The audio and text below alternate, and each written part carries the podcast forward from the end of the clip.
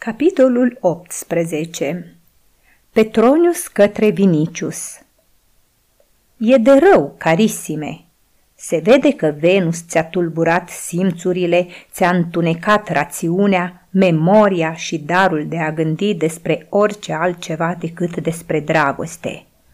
Să citești cândva ceea ce mi-ai răspuns la scrisoare și ai să înțelegi că mintea ta a devenit acum indiferentă la tot ce nu este Ligia, că se ocupă numai de ea, se întoarce mereu la ea și se rotește deasupra ei ca uliul deasupra prăzii.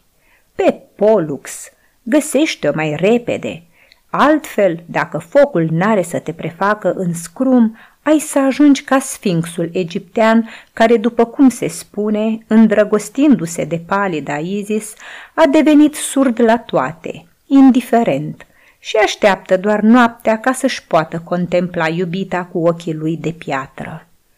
Colindă sănătos noaptea orașul, travestindu-te, du-te chiar împreună cu filozoful tău pe la casele de rugăciune ale creștinilor, tot ce trezește speranță și omoară timpul este demn de laudă. Dar în numele prieteniei noastre ai grijă de un lucru. Ursus acela, sclavul Ligiei, se pare că este un om de o putere neobișnuită, așa că angajează-l pe Croton și faceți expediții în trei. Are să fie mai sigur și mai înțelept așa. Creștinii, de vreme ce dintre ei fac parte Pomponia Grecina și Ligia, cu siguranță nu sunt niște ticăloși, așa cum se spune în general despre ei. La răpirea Ligiei însă au dovedit că atunci când e vorba de vreo oiță din turma lor, nu știu de glumă. Când ai să o vezi pe Ligia, n-ai să te poți stăpâni și ai să vrei să o iei imediat acasă dar cum ai să reușești numai cu Chilonides? Croton are să reușească chiar dacă ar apăra o zece ligieni ca Ursus acela. Nu te lăsa exploatat de Chilon, dar cu Croton nu te zgârci la bani. Din toate sfaturile pe care ți le pot trimite, ăsta e cel mai bun. Pe aici nu se mai vorbește de mica Augusta și de faptul că a murit din farmece. Mai pomenește Popeia uneori de ea, însă mintea împăratului este preocupată de altceva.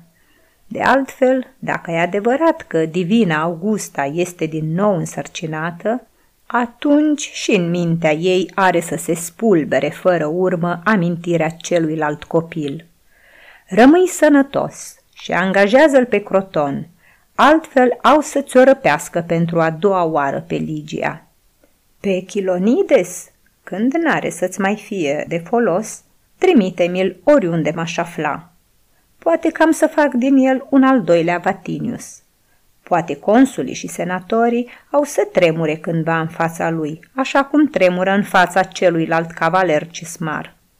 Când ai să o redobândești pe Ligia, dăm de veste ca să sacrific pentru voi o pereche de lebede și o pereche de porumbei în micul templu de aici al Venerei.